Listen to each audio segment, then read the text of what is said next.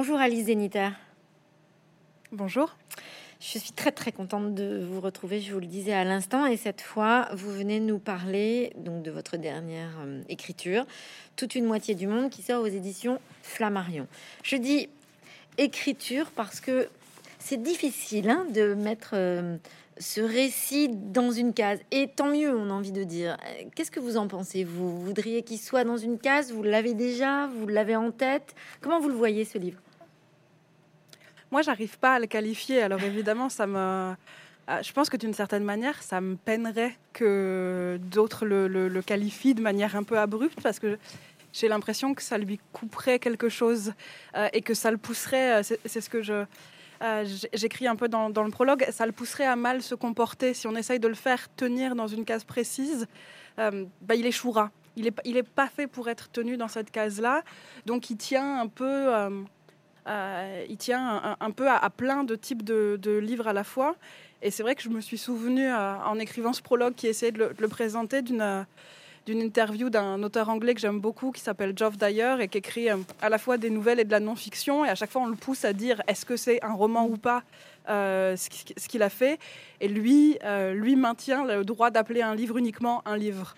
Il dit « J'écris des livres, arrêtez de me demander si c'est des nouvelles ou si c'est un documentaire, ou c'est un livre. » Et je me suis dit « Bon, ben voilà, celui-là, c'est ce qui me va comme étiquette, c'est un livre. » Parfait. En tout cas, il reste haletant, comme votre écriture en général. Et justement, à propos de cette façon de pouvoir mettre des cases ou pas, finalement, il prolonge un récit que vous avez entamé, j'ai l'impression en tant que lectrice, depuis un certain temps, sur le récit lui-même, sur le livre lui-même. Et d'ailleurs, à ce propos, sur le livre, vous dites vous-même que c'est très difficile, mais c'est quelque chose qui vous passionne, d'écrire à la fois pour tout le monde et en même temps de vous singulariser. Et vous dites une très jolie chose, vous dites en fait, il faudrait que le lecteur accepte de lire autrement pour qu'on puisse écrire autrement.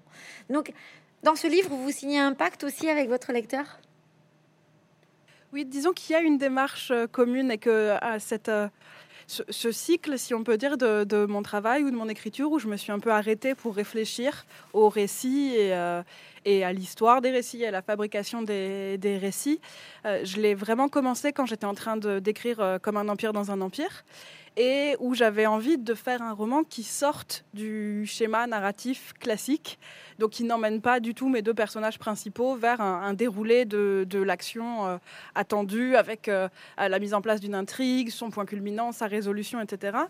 Et pendant que je faisais ça, je me disais « Ah mais en fait, je galère », pour le dire simplement, parce que je suis tout le temps en train d'essayer de réfléchir à l'horizon d'attente et à mon pacte avec les lecteurs et les lectrices. J'ai du mal à écrire parce qu'en fait, j'arrive pas à savoir si, dans ce que je suis en train de construire comme forme nouvelle, il y a assez de séduction, si ça va être au contraire considéré comme une traîtrise, comme un coup bas, comme un abandon.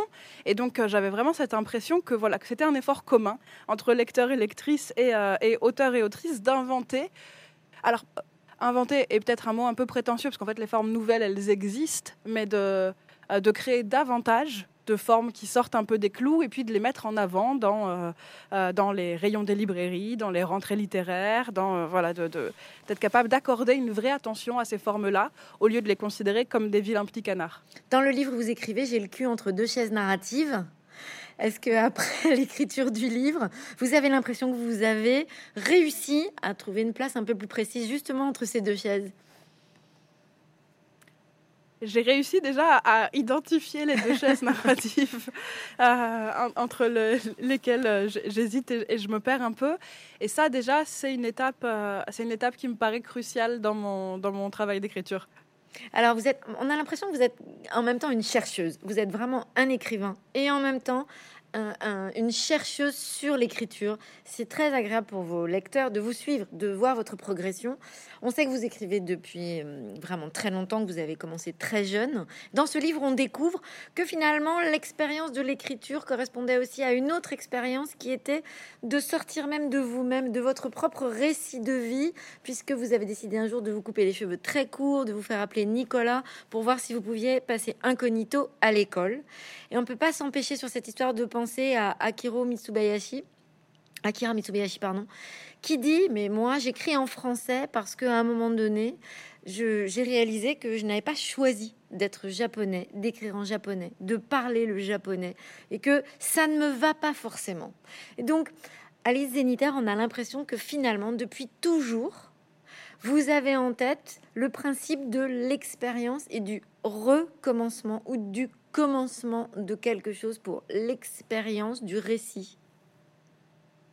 En fait, la fiction, c'est...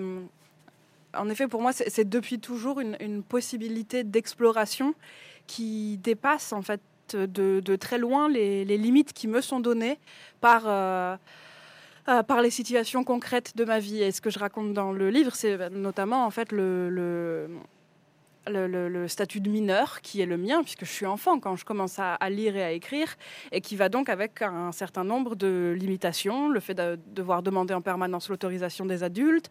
Je suis une enfant qui grandit à la campagne aussi, donc ça veut dire loin de certaines attractions culturelles, sociales, etc. Il faut qu'on m'emmène quelque part pour que je puisse faire des choses, donc il y a cette impression d'immobilité, d'enfermement.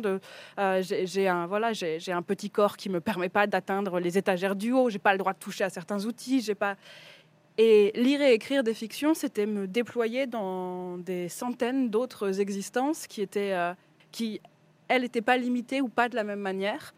C'était pouvoir voyager d'un pays à l'autre, c'était pouvoir traverser des aventures, voler des chevaux, galoper pendant toute la nuit, et la fiction du coup m'arrachait à ce qui aurait pu me peser. À cette enfance qui aurait pu m'écraser et me permettait d'avoir d'autres horizons. Mais ce que je dis aussi, c'est qu'elle me permettait ces autres horizons quand je m'identifiais aux personnages hommes.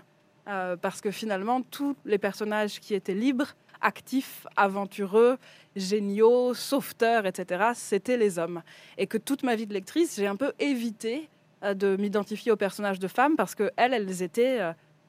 enlevées, séquestrées, suicidées, frappées, etc., alanguies d'amour jusqu'à en mourir. Et j'avais pas envie de ça. Moi, je lisais pour ne plus être tout ça, pour ne plus être enfermée, faible, dominée, etc., ballottée par la volonté des puissants. Donc les personnages de femmes qu'on m'offrait ne m'allaient pas du tout. Et d'ailleurs, on vous les offre, et c'est ce que vous expliquez. Vous expliquez que l'enseignement, le monde entier, finalement, s'en réfère à une bibliothèque classique sur laquelle on ne se pose plus la question de savoir quelle est la place de telle ou telle héroïne ou héros. On l'a posée une fois pour toutes. Et vous écrivez que finalement, vous vous interrogez souvent sur la personne que vous auriez été si vous aviez lu autre chose. Et d'ailleurs, vous dites cette très jolie chose, vous dites parfois, j'entrevois cette autre personne, cette autre lectrice que j'aurais pu être. Et parfois, je me sens seule aussi parce que ces autres lectrices que j'aurais pu être m'intéressent beaucoup. Donc, vous racontez aussi comment la fiction nous façonne, nous pousse à réagir. Et ça, est-ce que c'est difficile de s'en défaire pour écrire ? Alors... Oui, c'est ça. C'est pas uniquement ces autres lectrices que j'aurais pu être qui me manquent, c'est ces autres autrices et ces autres femmes en fait, ces autres manières d'être femme. Je sais pas comment j'aurais pu grandir et évoluer en tant que femme si j'avais trouvé d'autres modèles dans mes lectures. Et c'est quelque chose qui est assez tristement et drôlement absurde quand on y pense. Par exemple, j'ai passé des années en études littéraires à étudier Madame Bovary. Madame Bovary, c'est en grande partie l'histoire d'une femme qui est tellement marquée par la lecture des romances qu'elle dévore, qu'elle va se projeter dans des histoires d'amour un peu nulles, un peu ratées, parce qu'elle s'imagine que la vie doit être ce long frisson à l'odeur de lilas qu'elle a trouvé dans ses mauvais livres, dans ses romans d'amour un peu à dessous. Et donc on étudie ça, on étudie ce que ces romans d'amour font à Madame Bovary, mais quand après on dit, mais qu'est-ce que moi, si on fait une mise en abîme, qu'est-ce que moi la fréquentation de ces femmes adultères et suicidée, ou adultère et tuée, adultère et chassée, qu'est-ce que moi ça m'a fait en tant que lectrice? Ça, c'est pas une question qui a sa place dans les études littéraires. C'est-à-dire on peut étudier ce que les livres font à Emma Bovary, mais on ne peut pas étudier ce que Emma Bovary fait à Alice. Et moi, c'était une question que j'avais envie de poser justement dans Toute une moitié du monde, de dire ça a forcément fait quelque chose. Le fait que le désir sexuel des femmes que j'ai rencontrées dans le pays de la fiction pendant 10 ans, 15 ans, a toujours été puni par une mort violente. Ça m'a forcément amené à penser le monde d'une certaine manière.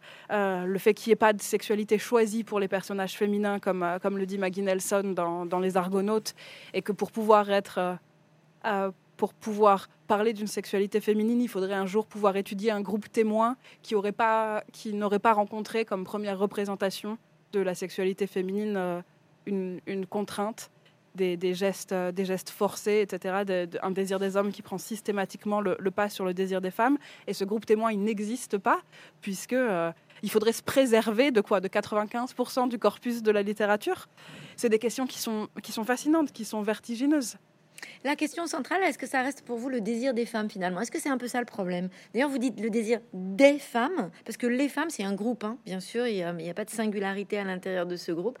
Donc, est-ce que finalement, c'est ça qui pose problème ? Vous dites aussi dans ce livre que le héros, il a une action à mener, un conflit à régler. En cours de route, il va rencontrer une femme qu'il va aimer ou simplement il va coucher avec elle. Et que l'héroïne, c'est l'inverse. Elle commence par aimer ou coucher avec un homme. Et puis, éventuellement, le conflit va naître de ça. C'est Toni Morrison, je crois, qui écrit cela. En tout cas, vous reprenez... non, ça, c'est... Ça... quand je fais la comparaison entre les comédies romantiques ou les films de campus dans lesquels les personnages sont majoritairement féminins et les films d'action dans lesquels les personnages sont majoritairement masculins, et donc la différente articulation entre le conflit et l'amour. Et non, et ce que Toni Morrison, elle dit, c'est qu'il y a très peu... Elle parle du roman Sula, qu'elle a écrit dans les années 70, et elle dit qu'il n'y a pas de roman sur les amitiés féminines, parce que c'est des relations qu'on a toujours secondarisées, c'est-à-dire on les considère comme quelque chose qu'on a en attente d'un homme, à défaut d'avoir mieux. En fait, la relation qui est valorisée, c'est celle d'un homme et d'une femme. Et donc on est avec ses copines, on est avec ses amis, parce que il n'y a pas d'homme qui s'intéresse à nous, parce qu'on ne l'a pas encore trouvé. Et donc, pour elle, le fait de raconter cette amitié entre Nelly et Sula dans le roman, c'est quelque chose de quasiment révolutionnaire, parce que ça veut dire, regardez, ça a de l'importance. Finalement, plus que les hommes qui traversent la vie de ces filles, les amants, les mariages, etc., la relation centrale, la relation bouleversante, c'est celle de ces deux petites filles, puis jeunes femmes, puis femmes plus âgées. Et ce que dit Morrison, ce qu'elle dit généralement avec cette calme assurance pour beaucoup de ses livres, c'est j'ai écrit ce livre-là parce que je voulais le lire et il n'existait pas. Donc, je reprends cette question, pardon, sur laquelle j'ai mis un peu de temps autour. C'est le désir des femmes qui est quoi ? Effrayant, gênant, encombrant ? Qui est manquant, en fait, principalement. C'est-à-dire... Alors, je pense parce que beaucoup des livres du corpus, un peu du corpus canonique, du corpus valorisé, dans lequel je raconte avoir grandi jusqu'à assez tard, de toute façon, c'est un corpus qui est écrit par des hommes. Donc en fait, l'idée de mettre en scène un désir féminin hétérosexuel et de considérer les hommes comme désirables, oui, franchement, il y a quelque chose qui les gêne. Ces auteurs masculins, le fait de décrire des personnages masculins qui seraient des objets de désir, c'est compliqué. En tout cas, c'est très rare que ça passe la page.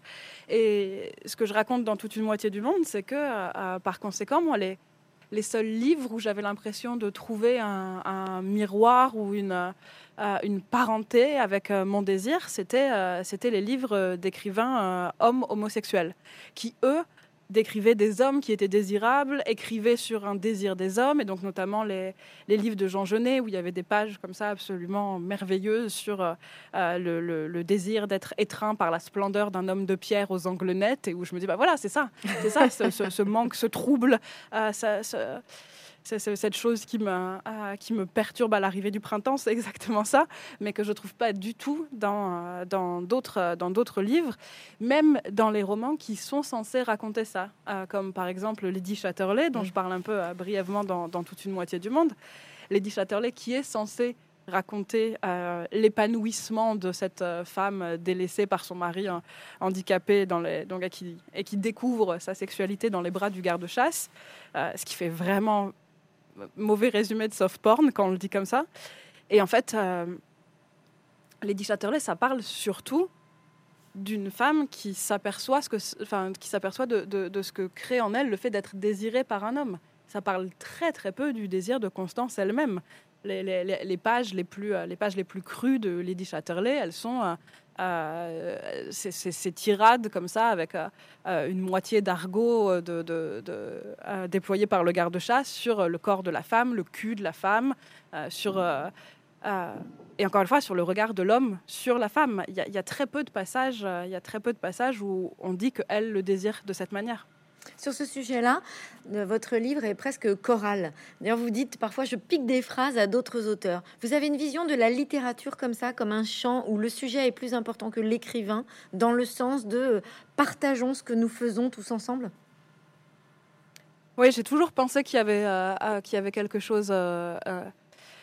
Que finalement, la littérature est une création commune et une agglomération des textes qui se répondent, qui se nourrissent en écho et qui est plus grande que l'effort individuel. Alors, il y a peut-être une représentation quasi religieuse pour moi dans cette manière de voir, mais oui, les textes. En fait, il n'y a pas de. C'est un peu comme le mythe du self-made man. Il n'y a pas de texte qui apparaît ex nihilo et qui réinventerait le langage, qui emprunterait pas aux références précédentes, qui se construirait pas. Oui, dans un système de réponse, d'emprunt et parfois aussi tout simplement de pillage. Et la littérature, elle est faite de ces circulations.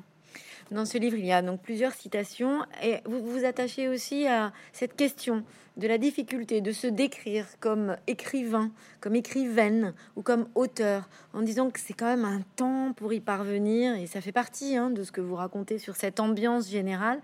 Puisqu'après, à un moment donné, dans votre livre, on bascule sur l'ambiance des autres écrivains, en fait, du milieu de l'édition, qui ressemble à beaucoup d'autres milieux, qui n'est pas exempt d'un certain machisme, mais avec un prisme très particulier qui est intéressant, en fait, sur lequel vous dites l'homme écrivain représente l'effort, l'exploit et a le droit finalement d'avoir une image très bucovienne sur ce côté je bois des litres d'alcool, je fume des clopes, et l'autrice elle doit être belle avant tout. Voilà. Vous quand même vous penchez sur cette difficulté de trouver sa place alors. Oui, c'est-à-dire que j'étudie ce que Julia Kerninon, qui est elle aussi romancière et théoricienne de la littérature, appelle la parade virile, et donc une mise en avant par certains auteurs. Donc elle, dans le cadre de ses études, plutôt les auteurs américains du début du XXe siècle, mais donc cette insistance à vouloir montrer qu'un homme de lettres est avant tout un homme, et donc à lier l'écriture à un tour de force. Donc évidemment on pense à Hemingway avec ses récits de j'écris debout, j'use 7 crayons, 8 crayons par jour, je traverse des lignes de feu, etc. J'écris avec une balle dans la jambe, tout ce genre, ce genre de récit qui place la littérature du côté de l'exploit et qui en fait existe encore aujourd'hui. Et je montre que dans des entretiens bien plus contemporains que peuvent l'être ceux d'Hemingway, on retrouve en fait le même mythe autour de l'auteur vrai mec de la littérature, quelque chose qui tient donc de l'épreuve du feu, de la consommation d'alcool très forte, de l'activité physique extraordinaire, de l'écriture contre un cycle de vie bien réglé, c'est-à-dire contre le sommeil. On écrit au milieu de la nuit, on écrit pendant des heures sans s'arrêter, c'est presque on écrit sans respirer, même si ça peut faire un peu bien. Et face à cette représentation de l'auteur comme vrai homme, grand homme, évidemment les autrices sont défavorisées, parce qu'en fait, si elles s'identifient à ça, elles sortent de toutes les injonctions sociales qui sont faites aux femmes, donc en fait elles sont des monstruosités. Et si elles restent éloignées de ça, alors elles restent éloignées d'un mythe de la littérature. Donc elles ne peuvent pas être des vrais artistes, des vraies créatrices. Elles sont des brodeuses qui font du point de croix quand les hommes, eux, gravissent l'Everest, qui est le grand livre qu'ils ont à écrire. Et donc ça joue forcément en leur défaveur. Et ces questions de représentation, elles sont importantes. Est-ce que ça change ? Est-ce que les étudiants que vous rencontrez aujourd'hui, quand vous parlez de vos livres et que vous vous déplacez, est-ce que vous avez l'impression que quelque chose bouge sur ces questions-là ? Chez les jeunes générations, absolument. Chez les étudiants et les étudiantes, chez les journalistes aussi, dans la manière d'accueillir certains livres, je sens que les lignes bougent. Il faudrait ensuite que les tenants et les tenantes du pouvoir, si on peut appeler ça un pouvoir, ceux qui ont le droit de décerner un peu les lauriers de ce qui est ou non de la littérature, de dire voilà, ça c'est un grand livre, ça c'est un grand auteur ou une grande autrice. Il faudrait que là aussi ça change un peu plus, et c'est pas le cas. On sait par exemple que dans le jury du Goncourt, il n'y a aucune parité, et que pour expliquer cette parité, les membres actuels ont expliqué que en fait c'était trop compliqué de trouver des femmes qui soient capables de fournir cette quantité de travail, et puis on peut pas, apparemment on ne peut pas trouver des femmes qui auraient toutes les qualités requises pour être jurées Goncourt. Du coup, ce genre de choses, ça fait que dans les lieux où sont prises des décisions très importantes, parce que les grands prix littéraires de l'automne, ça donne en fait quand même une certaine reconnaissance, et puis une immense liberté financière derrière pour les auteurs et les autrices. Donc c'est pas juste un hocher de vanité. Il y a quelque chose d'important en fait dans ces prix, quoi qu'on en pense. Et dans ces lieux-là, le changement, il s'est pas tout à fait opéré, et donc l'image des grands mecs, des vrais mecs de la littérature, elle continue à être l'image du vrai artiste. Et les femmes, elles, quand elles écrivent, comme le disait Anne-Marie Gara, sont toujours frappées de la suspicion d'écrire des livres de bonnes femmes. Oui, et d'ailleurs, sur ces questions-là, vous faites le pont en fait entre cette image de laquelle les femmes ont du mal à se défaire, y compris dans l'écriture, du care. C'est-à-dire que finalement, les histoires de femmes ont toujours vocation à quelque chose de social. Oui, alors ça, c'est une question qui est très très vaste, qui se prend par énormément d'angles. Il y a la question globale du fait que la fiction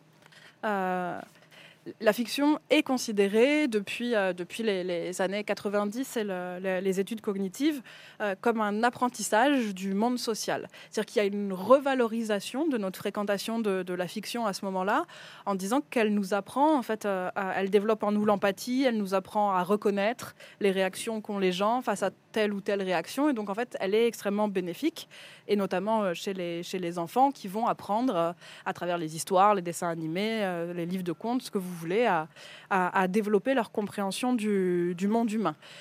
Et donc cette idée que la fiction, finalement, la fiction c'est du care. La fiction c'est porter une attention aux autres, une attention accrue, essayer de faire fonctionner mieux un groupe humain. Une des questions que je me pose, c'est est-ce que c'est pour ça que de plus en plus la lecture des romans apparaît aujourd'hui comme quelque chose qui est réservé aux femmes, puisqu'on sait que 7 lecteurs de romans sur 10 sont en fait des lectrices, et que ça arrive tout le temps dans les festivals, dans les salons du livre, que des hommes déclarent, enfin se plantent devant ma table, regardent ce que je fais et me disent en fait je lis pas de roman, et me le disent un peu avec fierté, quoi, de la manière dont on dit je suis un homme, un vrai, quoi, donc je lis pas de roman. Donc il y a cette question-là, évidemment. Il y a la question de quelles sont les relations racontées à l'intérieur de ces fictions qui parlent de personnages féminins. Donc on a parlé des amitiés féminines, mais ça peut aussi être des relations parents-enfants, ça peut être des relations de groupes d'amis. Enfin, il y a moins de conflits frontaux et armés que dans les histoires avec des personnages masculins, puisque comme le dit Toni Morrison, les femmes ont tendance à utiliser les armes des faibles, c'est-à-dire à fouiner partout et à colporter des ragots. Et donc ces relations-là, comme elles sont pas non plus valorisées, on a l'impression que c'est quelque chose de piètre, que ça fait pas de bonnes histoires, que personne n'a envie de lire ça, personne n'a envie de lire l'histoire d'une femme qui s'occuperait de quelqu'un d'autre, avec les répétitions que ça implique, avec il y a vraiment quelque chose qui tient du on n'est pas prêt, tout simplement. On n'est pas prêt à ce genre de fiction. On n'est pas prêt à les accepter. Pardon, je vous ai coupé. Non, allez-y. Est-ce que au cinéma, on commence à balbutier plus facilement qu'en littérature une approche de ce genre de sujet autrement ? Je sais pas si le cinéma est plus aidé que la littérature sur ces questions. Au contraire, je dirais que la littérature a probablement toujours plus été un terrain d'expérience pour des raisons logistiques, économiques, pour la simple et bonne raison que il est possible de faire un livre sans avoir ramassé, récolté les avis favorables et les aides financières de plusieurs institutions qui permettent que l'œuvre existe. Alors qu'en cinéma, c'est pas possible. Si vous n'avez pas convaincu des financiers, un certain nombre de financiers, le film verra jamais le jour. Et donc, il n'y a rien qui prouve que votre idée était bonne. En littérature, si j'ai envie de faire quelque chose qui explose tous les codes établis, on pourra me dire que ce n'est pas du tout une bonne idée, mais si je réussis à dégager assez de temps et donc une liberté économique assez grande pour prendre le temps d'écrire ce livre, mon manuscrit ou mon tapuscrit dira que cette chose était possible. Je n'ai pas besoin d'attendre qu'on me donne 2,5 millions pour produire l'œuvre qui prouve que c'est possible. Donc la littérature est un champ d'expérimentation plus simple, finalement, mais qui a aussi tendance à toucher moins de personnes.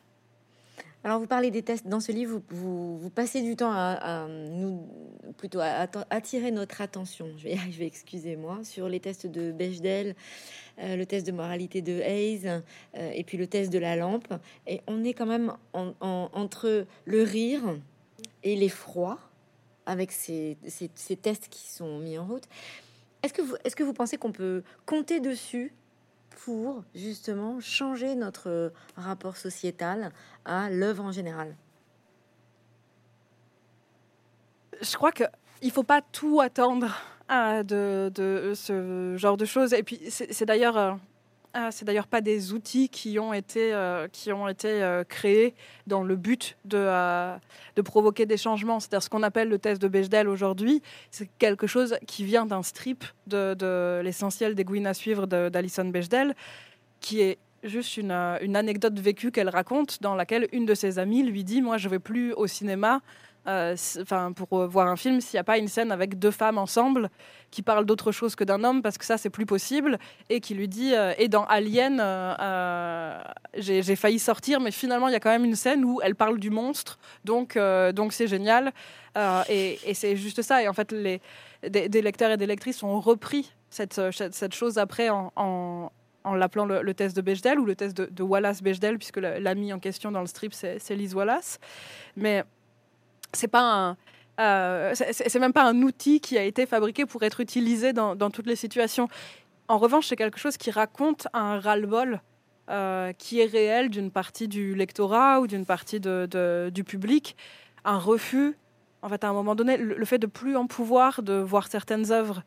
Moi, j'ai une amie qui me racontait qu'il n'y a pas longtemps, elle était au théâtre en train de regarder le dernier spectacle de Julien Gosselin, qui est l'adaptation de cette pièce russe dont j'ai oublié le nom, et où tout à coup elle s'est figée en se disant je sais où ça va être l'histoire d'une femme adultère qui meurt, et je veux plus voir ça, en fait je peux plus voir ça. Et donc elle est allée discrètement sur son téléphone, elle a regardé le résumé de la pièce, elle a vu qu'en effet c'était ça, et elle est partie, parce qu'à un moment donné ces représentations elles agissent sur nous forcément. Et donc, on peut refuser de se laisser remplir et façonner par la répétition de la même chose. Et donc, le test de Bechdel, le test de la lampe, ce genre de choses, ça permet juste, de déclencher peut-être un peu plus rapidement ce type de réflexe, et d'aller regarder plus rapidement ailleurs. Parce que c'est ça l'idée. Si je dis, en fait, je sors de la salle à partir du moment où on me raconte encore l'histoire d'une femme adultère qui va se faire tuer ou qui va se suicider, ça veut dire aussi je laisse de la place pour aller écouter ou voir d'autres histoires. Et le fait de se poser la question... Allez-y. Le fait de se poser la question très tôt et en des termes très simples, ça permet de lancer plus vite la machine, tout simplement. Est-ce que ça rejoint aussi ce que vous évoquez à un moment donné dans votre livre, le principe de se retrouver dans un groupe sans vraiment le formaliser, mais d'appartenir à une certaine catégorie de gens qui s'interrogent autant sur le mot que sur le sens, puisque vous avez ces temps d'écriture dans votre livre dans lesquels vous expliquez, un mot tout seul peut manquer des éléments que je veux y mettre. Par exemple, condoléances, manque de chaleur. Donc, vous citez d'autres auteurs à cet endroit-là. Et vous dites, bah, alors une phrase, ce serait un endroit dans lequel on peut permettre aux mots de respirer entre eux. Et donc, ce principe, finalement, ce test de Bechdel ou de la lampe, est-ce que c'est une façon de prendre conscience ensemble à plusieurs de la façon dont on peut, à nouveau, et comme on le disait au début de cet entretien, peut-être construire autrement, écrire autrement, penser autrement. Et à plusieurs, on est plus fort, et qui est encore une chose que nous recoupons avec cette interview dans laquelle vous dites l'écriture, elle se fait à plusieurs. Et donc, est-ce que ça participe de cette écriture du monde, finalement, à plusieurs, que plusieurs personnes réagissent à ce test ? Comme si la fiction rentrait dans la réalité et inversement, que nous puissions réagir ensemble.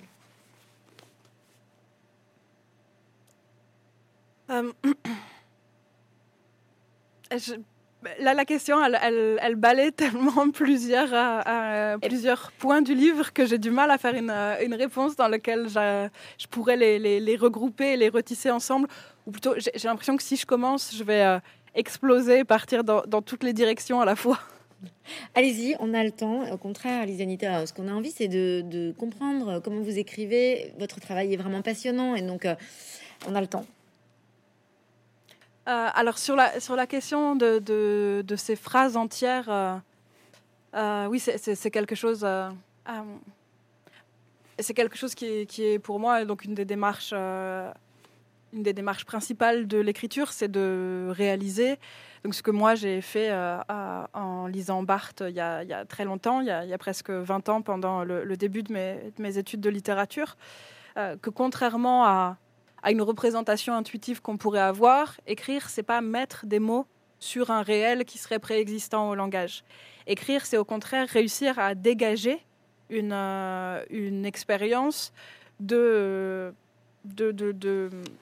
la couche de poussière et de sédimentation dans laquelle les mots de tous les jours l'ont fait tenir. Et donc l'exemple que prend Barthes, c'est ce fameux condoléance. Je veux écrire à un ami qui vient de perdre un être cher, mais en fait si je dis juste condoléance, je dis rien du tout. Le mot a été tellement utilisé qu'il veut plus rien dire, et ça va être alors qu'il veut dire exactement ce que je veux dire, à savoir je souffre avec toi, je t'exprime notre douleur commune. Le fait que ce mot ait été tellement utilisé, tout à coup va envoyer le signal inverse. La plus grande froideur, l'absence d'effort, l'absence d'attention. Et donc, il va falloir écrire de manière à ce que l'expérience réelle du deuil et de la compassion puisse ressurgir par-dessous les mots et trouver une expression, dit Barthes, qui soit originale et comme inventée. Il faut trouver quelque chose qui donne l'impression que je suis la première personne à avoir écrit l'expérience en ces termes-là. Et c'est seulement à ce moment-là que l'autre pourra l'entendre. Et c'est quelque chose qui... c'est quelque chose qui prend du temps, parce que ça veut dire aller tirer comme ça l'expérience de dessous les mots morts, comme de dessous une couverture très lourde et très comme ça très engonçante, si on peut le dire. Et d'un autre côté, réussir à produire l'effort du pas de côté et de l'effort d'originalité, sans que ça devienne quelque chose qui apparaît comme de la vanité, sans que ça devienne la roue du pan, parce que sinon dans ces cas-là on perd à nouveau ce que veut dire condoléance. On n'est plus dans le « je souffre avec toi », on est sur le « regarde comme j'écris bien sur la souffrance ». Et écrire, c'est toujours se tenir comme ça sur ce fil du rasoir en ayant peur des deux écueils. Et puis sur la nécessité de la phrase entière, en fait, je cite Arnaud Bertinac, qui a écrit un livre qui est vraiment très beau, L'âge de la première passe, sur les ateliers d'écriture qu'il a menés avec des jeunes femmes et des filles qui travaillent ou qui ont travaillé comme prostituées au Congo. Et la possibilité d'écrire sur elles, de les faire écrire sur leurs expériences et dans quelle langue, ça amène toute une réaction qui est absolument splendide et qui sous-tend tout ce livre. Et donc il y a ce passage où il dit en fait un mot seul peut accabler et il faut la solidarité de tous les éléments d'une phrase pour réussir à décrire une vie sans la juger, sans la broyer, sans accabler. Et je trouve que l'idée est très belle. et sur le fait que, donc, sur cette question en fait de se regrouper autour d'un test, si anodin soit-il, ou en tout cas si fédérateur puisse-t-il être indirectement, comme le test de Bechdel ou le test de la lampe, qui est encore plus anecdotique finalement. Le test de la lampe qui est de dire si on peut remplacer un personnage féminin par un lampadaire. Bon, bah, c'est que vraisemblablement le rôle n'était pas très pertinent. Est-ce que c'est une façon de s'approprier une autre façon de voir la fiction et le réel en même temps, en y participant pleinement ? Mais est-ce que vous croyez que ça peut mettre en route quelque chose de l'ordre de la connivence ? Alors oui, j'imagine que ça peut mettre en route quelque chose de l'ordre de la connivence, tout à fait. Et c'est ce que je disais tout à l'heure, ça crée des réflexes qui sont plus rapides sur une manière de repérer des schémas dont on ne veut plus. C'est-à-dire finalement le test de la lampe, par exemple, il est extrêmement pratique parce que il tient en une seule question. Est-ce qu'on peut remplacer le personnage féminin par une lampe sans que ça modifie l'histoire ? C'est assez simple. Ça peut probablement aussi devenir un très bon jeu de société, je pense. À mon avis, ça se pratique en groupe d'amis. On essaye d'appliquer le test de la lampe à un certain nombre de films ou de livres et on voit si ça modifie l'histoire. Et ça peut être pas mal pour égayer un long trajet en train. Je lance ça comme ça. Et puis c'est l'idée aussi, je pense, de réaliser, et parfois par la négative, à quel point on a accepté des choses de la fiction qui sont pas questionnées, alors qu'en fait, elles sont tout à fait questionnables. L'idée du test de Bechdel, c'est aussi de se dire que si on l'applique à la négative, on voit un nombre d'œuvres absolument colossales dans lesquelles il y a des scènes entre deux hommes qui sont parfaitement nommés et qui parlent entre eux d'autre chose que d'une femme. Alors que l'inverse ne se pratique pas.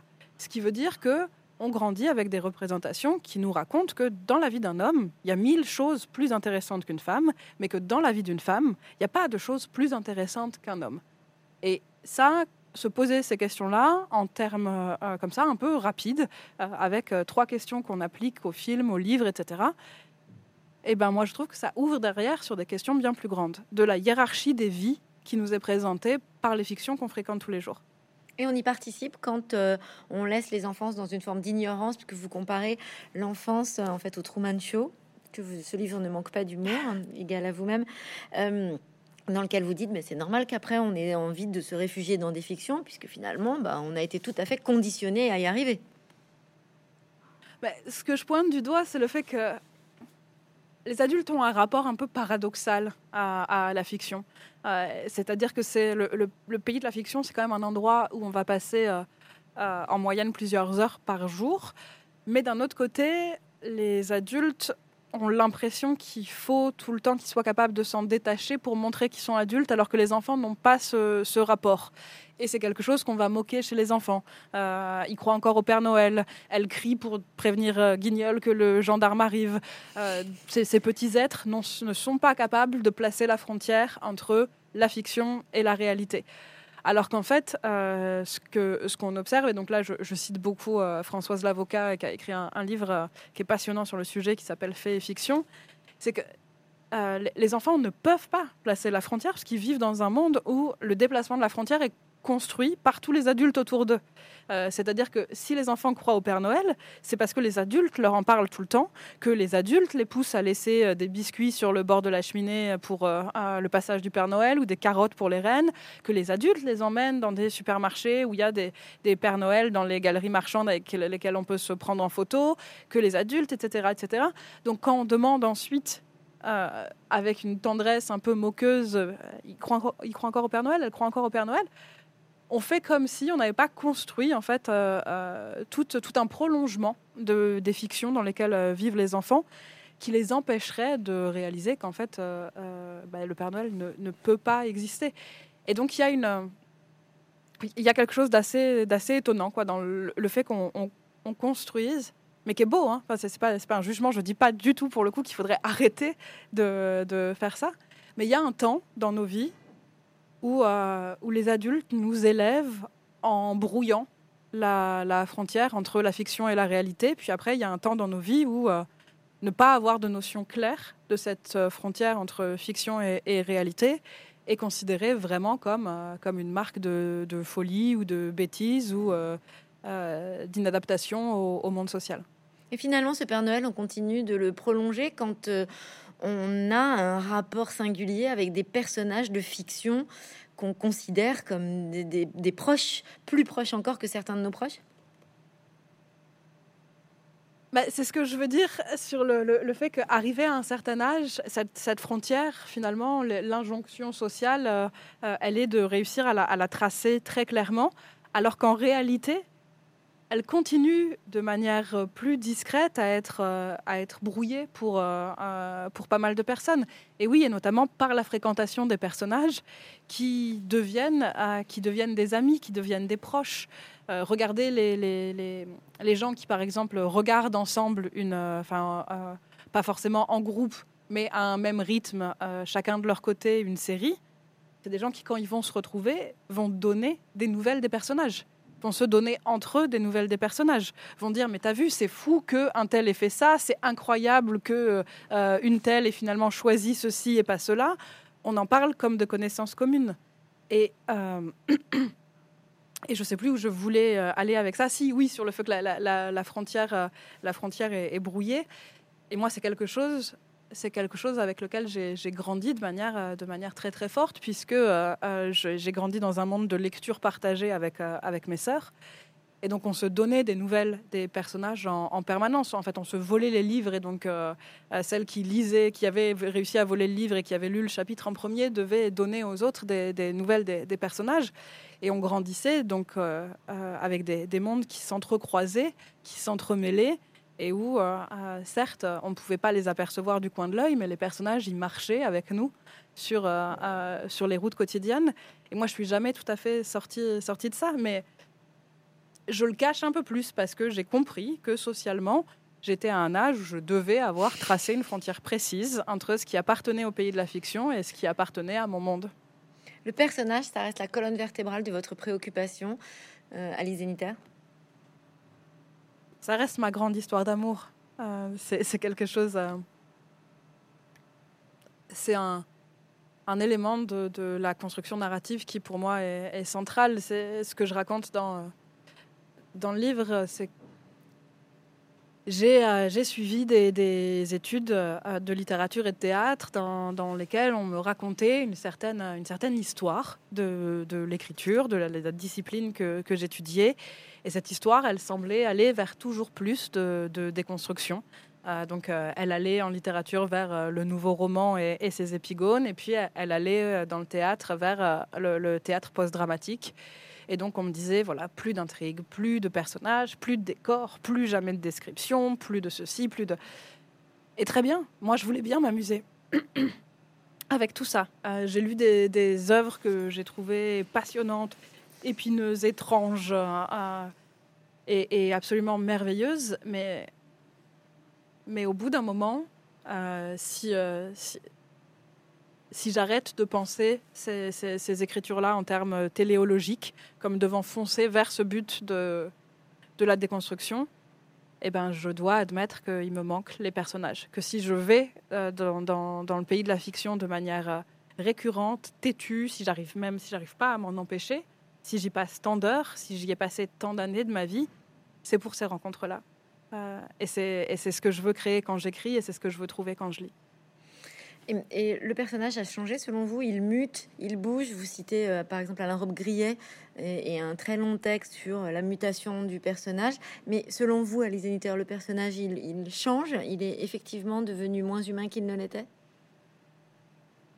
Non, je suis pas convaincue par ça. Les manières de créer le personnage, bien sûr qu'elles évoluent. Et elles évoluent aussi parce qu'en fait, les manières de penser le sujet humain évolue, enfin depuis la naissance du roman moderne, les deux vont ensemble, c'est-à-dire les outils des romanciers et des romancières quant aux personnages avancent en parallèle avec les manières philosophiques de penser le sujet humain, les manières scientifiques de penser ce qu'est un sujet humain, qu'est-ce qu'on découvre du fonctionnement du cerveau, etc. Et donc forcément, et heureusement que les choses changent. Si je me débat un peu avec le texte de Robbe-Grillet, c'est qu'en fait, d'une certaine manière, ce que lui appelle personnage pour un nouveau roman, c'est à la fois une sorte de figure héroïque et puis le personnage réaliste du roman du 19e qui arrive tout truffé de caractéristiques, parce qu'en fait on essaye de le déterminer tout de suite pour donner une impression de réel, et donc d'emblée on lui donne une couleur de cheveux, une date de naissance, un accent, une tenue, un père qui a fait ça, un grand-père qui a fait ça, un buffet en bois de noyer qui est là depuis, etc. Et donc ça, très bien, oui, ça, on peut considérer que c'est daté, on peut ne plus vouloir s'en embarrasser, on peut... Mais ça veut pas dire qu'en fait le personnage est condamné à devenir une sorte de silhouette grise portant uniquement un matricule, comme le raconte Robbe-Grillet. Et par ailleurs, ces silhouettes grises portant uniquement un matricule, elles sont pas forcément moins humaines ou moins réalistes. Elles correspondent à une fréquentation, de nos frères et sœurs humains que malheureusement on connaît assez bien aussi. Dans votre livre, il y a beaucoup d'annotations. Des bas de page, donc ce que vous appelez des marges aussi. Et au fur et à mesure du livre, vous en donnez des explications un peu différentes, comme probablement parce qu'il y a plusieurs raisons qui font que vous nous emmenez dans une conversation. Vous intitulez cela un livre promenade. Donc on se promène avec vous.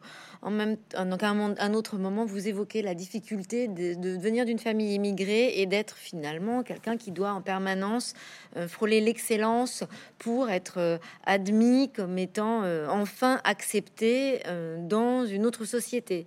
Il y a plusieurs raisons qui font que vous écrivez de cette façon-là. Il y a une très jolie raison aussi, c'est que vous dites que finalement c'est une écriture musicale. Alors en réalité... comment ça se passe l'écriture d'un livre pour vous, Alice Zéniter ? Il y a trop de choses à dire, il y a des parenthèses. Pourquoi elles ne sont pas directement dans votre texte ? Pourquoi vous ne vous l'autorisez pas ? En fait, je me l'autorise et en fait, j'utilise tout à la fois.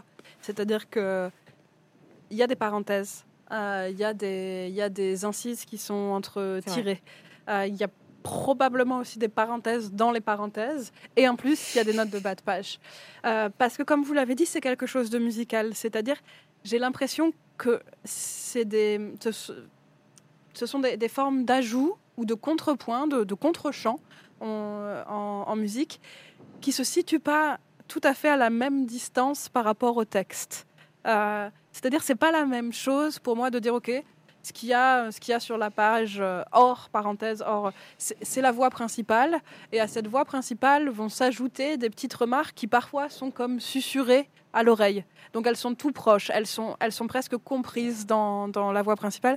Et il y en a d'autres qui sont criées de plus loin, donc on les entend aussi, mais en fait elles se tiennent à une distance plus grande. Et il y en a d'autres qui sont carrément... comme si une personne arrivée sur le terrain interrompait la représentation et disait « Non, alors excusez-moi en fait, ce qui se passe, c'est ça. » Et il n'y a plus cette idée que ça s'ajoute par-dessus ou par-dessous la voix principale qui continue son déroulement. C'est une interruption avec tout le côté un peu bouffon que ça peut avoir de créer une interruption. Donc, j'ai envie d'utiliser toutes ces formes possibles pour que ça fasse un orchestre avec le plus d'instruments possible et qui est cette richesse la plus grande possible. Et c'est pour moi c'est assez logique de se dire, puisque finalement ça a un rapport à l'espace, c'est-à-dire que ce que je me représente, c'est où sont les voix les unes par rapport aux autres et par rapport à l'oreille du lecteur ou de la lectrice. Et ben ce que je vais utiliser pour travailler ça, c'est l'espace sur la page, en me disant, voilà, où est-ce que je situe les choses, qu'est-ce que la parenthèse crée comme espace par rapport à un tiret, qu'est-ce que la parenthèse crée comme espace par rapport à un tiret par rapport aux notes de bas de page, quelle taille de police on met aussi, c'est quelque chose sur lequel on a pas mal réfléchi avec mon éditrice, c'est-à-dire les notes de bas de page, traditionnellement, elles sont en tout petit. Mais alors, en tout petit, ça donne aussi l'impression d'une sorte de chose susurrée, pas susurrée, mais chuchotée. Moi, ça me donne l'impression que ça doit être lu en chuchotant et très vite. Ah, c'est-à-dire que ce serait une interruption, mais qui dirait « Oui, alors en fait, il faudrait absolument que je vous explique. C'est quand je dis Chris Kraus, je parle machin, et quand je dis Chris, c'est le personnage. Donc mon explication n'est pas claire. » Et donc, il fallait trouver une police qui permette de ne pas donner ce signe-là de lecture, tout en restant une note de pas de page, parce que si les deux commençaient à se confondre complètement, il n'y avait plus de moyens de guider dans l'exercice de la lecture. Et dans ce cœur, il y a aussi finalement plusieurs façons de dire, et pas seulement plusieurs propos à dire, puisque votre écriture, elle est assez grave, elle est très sérieuse, elle est profonde. En même temps, elle est incroyablement drôle. C'est-à-dire que vous arrivez à nous faire rire avec des choses qui sont quand même pas toujours hilarantes. Et donc, qu'est-ce que ça veut dire ? Que vous avez en vous cette capacité à pouvoir faire mouche, finalement, avec un bon mot qui réussira en même temps à raconter en une seule phrase la profondeur d'un vrai problème, ou c'est parce qu'il y a ce cœur que vous pouvez vous le permettre ?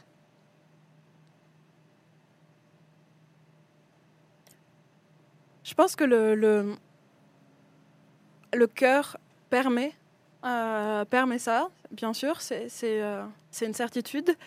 Mais il y a aussi une volonté au-delà de cette forme chorale que j'entretiens quasiment avec, d'abord avec moi-même et puis aussi avec tous les auteurs et les autrices que j'invite et que je cite et avec qui je fais un peu famille le temps du livre. Il y a une volonté de pouvoir mêler les différents styles. Quand on disait au début, c'est-à-dire c'est un livre, je veux pas le définir autrement que comme un livre, je peux pas le définir comme un essai, parce qu'il y avait par exemple une volonté d'avoir des moments qui soient une écriture extrêmement personnelle, à la première personne, qui soit un partage d'expériences sensibles, et puis à d'autres moments, toujours très loin de l'essai, cette envie de faire le pitre avec ce que je suis en train de raconter. Soit parce que ce que je suis en train de raconter est trop lourd pour que j'arrive à en parler sans faire le pitre, et que j'en ai besoin en fait de ce pas de danse, de ce pied de nez, j'en ai besoin pour réussir à nommer ce que je suis en train de nommer, soit que je me laisse emporter par la jubilation qu'il y a à partager des savoirs et à faire des découvertes, qui est là encore une joie que je relie énormément à l'état d'enfance, que j'ai pas perdu depuis, mais ça... Voilà, cette excitation qu'il y a à découvrir quelque chose de nouveau et à pouvoir le partager, le prêter. Et donc parfois, voilà, ce ton très léger, il est simplement celui de ma voix perché un octave plus haut, parce que je suis dans l'excitation de dire « Mais venez, on va tous faire ça ensemble, c'est génial ! Qui aurait cru qu'il y avait ça derrière la porte ?» Et donc, je voulais mêler tout ça dans le livre et pas me cacher derrière un état unique, ou pas m'abriter derrière une posture professorale pour qu'on me prenne au sérieux. Je crois qu'il y a ça aussi, que j'ai fait ça pendant 20 ans. Et soit on me prend assez au sérieux maintenant, soit j'ai diminué mon syndrome de l'imposteur, mais c'est plus si important pour moi de me déguiser en quelqu'un qui peut être en permanence pris au sérieux. J'arrive à croire que je peux écrire en faisant des plaisanteries stupides et des notes de bas de page comme des interruptions intempestives, et que ça nuira pas à mon travail. Est-ce que vous avez une jubilation permanente à l'écriture, quoi qu'il arrive ? C'est-à-dire que quand vous commencez un livre, vous avez beaucoup à dire, vous découvrez en cours de route, mais de toute façon... Pour le coup, vous n'êtes pas dans cet effort et dans cet exploit de monter l'Everest, mais au contraire, dans un grand bonheur et un grand plaisir, même si ça reste un Everest à monter, parce qu'il faut quand même écrire un livre. Mais est-ce que vous avez, vous, une approche presque de plénitude et d'enthousiasme au moment de l'écriture ? Alors, jusqu'en 2017, j'aurais répondu oui, bien sûr. Et c'est quelque chose qui a changé quand j'écrivais Comme un empire dans un empire. C'est pour ça, c'est pas anodin en fait, oui, que ce soit l'écriture de ce roman-là qui ait lancé un cycle de réflexion sur le récit et ses structures et son histoire, etc. Parce que pour la première fois, j'ai eu du mal et j'ai eu mal. C'est-à-dire, pour la première fois, l'écriture a été pénible. Et c'était, en même temps, dans cette pénibilité, dans cette souffrance, dans ces doutes, il y avait plein de questions qui naissaient, c'est-à-dire de me dire pourquoi est-ce que c'est si dur que ça d'écrire une histoire qui n'est pas de point culminant? Pourquoi est-ce que c'est si difficile d'écrire une histoire qui n'est pas de résolution? Pourquoi c'est si compliqué d'écrire une histoire qui met en scène un homme et une femme qui n'ont aucune histoire d'amour? Pourquoi je ne sais pas faire autrement alors que j'ai toujours été persuadée que je savais faire autrement et que les productions majoritaires qui répétaient les mêmes formes m'ennuyaient et que donc c'était bien la preuve que moi j'avais d'autres outils à disposition et non. Et dans cette aveu de faiblesse qui était ma peine à écrire autre chose, se sont engouffrées toutes les questions qui ont d'abord donné « Je suis une fille sans histoire » et puis qui donnent aujourd'hui « Toute une moitié du monde ». C'est-à-dire une volonté de m'interrompre, quoi, vraiment d'arrêter de produire des récits et des fictions pour réfléchir à ce qui s'était mal passé. Et pourquoi est-ce que l'écriture, qui avait été un bouillonnement joyeux, et oui, il y a une sorte de chose que je pratiquais quasiment dans le rire, en fait, dans le rire triomphal de la maîtresse des marionnettes qui réussissait à faire bouger comme ça tout son petit monde. Pourquoi, quand je racontais pas une même forme d'action, voilà, pourquoi j'avais mal à en pleurer certains soirs. Et donc c'était formidable de pouvoir s'arrêter, de pouvoir dire je vais analyser ce qui s'est mal passé et pourquoi je bloque et je vais en revenir à la théorie littéraire à laquelle j'ai arrêté de consacrer un temps significatif quand j'ai quitté l'université et donc avoir cette chance aussi de pouvoir replonger dans la théorie, dans les livres et de pouvoir apprendre et transmettre plutôt que de créer en permanence, c'était merveilleux. Et ce livre, vous le terminez sans le terminer sur la question de la fin de l'histoire, de la fin du livre. Et là, quand je vous entends, j'ai l'impression aussi que de toute façon, il n'y a pas de fin. Même à cet échange, il n'y aurait pas de fin dans le sens où vous êtes en chemin. Je le disais tout à l'heure, vous êtes une chercheuse aussi. Et donc, il n'y a pas de fin puisque à l'heure d'aujourd'hui, vous pouvez continuer d'écrire probablement une histoire comme un livre, peu importe. Et vous ne le savez peut-être même pas encore puisque vous continuez de chercher, vous pensez ? Oui, et le livre en fait lui-même, il évolue. C'est-à-dire, c'est pas quelque chose qui est visible pour les lecteurs et les lectrices. Enfin, en fait, eux ont le même processus, mais de leur côté, et du coup, ça reste invisible pour moi.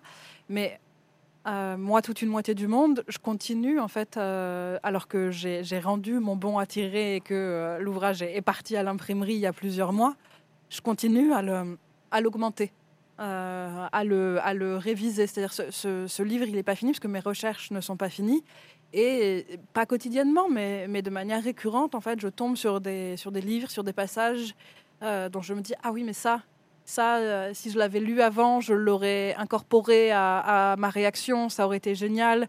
Et je ne vais pas faire comme si, ma réflexion s'était arrêtée, parce que le livre papier existe et que du coup, ça bloquerait tout mon procédé de réflexion. Non, dans ma tête, j'ajoute, j'intercale des pages à celles que j'ai écrites. Je continue à augmenter ce livre, à chercher d'autres formes de récits, à me laisser emporter par des petits ruisseaux vers d'autres territoires de fiction que j'ignore. Et donc oui, évidemment, finir un livre comme ça, c'est pas possible. C'est plus, disons, déterminer des temps et des priorités, d'une certaine manière. Pendant que je l'écrivais, c'était ça qui prenait la majorité de la place. Et les rêves de fiction que je pouvais avoir se déroulaient en arrière-plan. C'était les petites voix dans l'orchestre et le solo, c'était la théorie. Et maintenant, le rapport de force s'inverse. C'est-à-dire maintenant, je peux me remettre à écrire de la fiction, mais toutes les réflexions théoriques, elles continuent à être là. C'est les petites voix d'un cœur murmuré qui vont venir nourrir ma pratique de l'écriture et du prochain roman. Bon, alors là, pour le coup, on va être obligé de finir, encore une fois, puisque c'est une priorité. Mais alors, évidemment, je suis très impatiente de lire votre prochain livre. Je pense que je ne vais pas être la seule. Je vous remercie beaucoup, Alice Zéniter, pour cet échange qui est aussi brillant que ce livre. Et on espère vraiment vous retrouver très bientôt. Merci encore, Alice Zéniter. Merci à vous, c'était très agréable.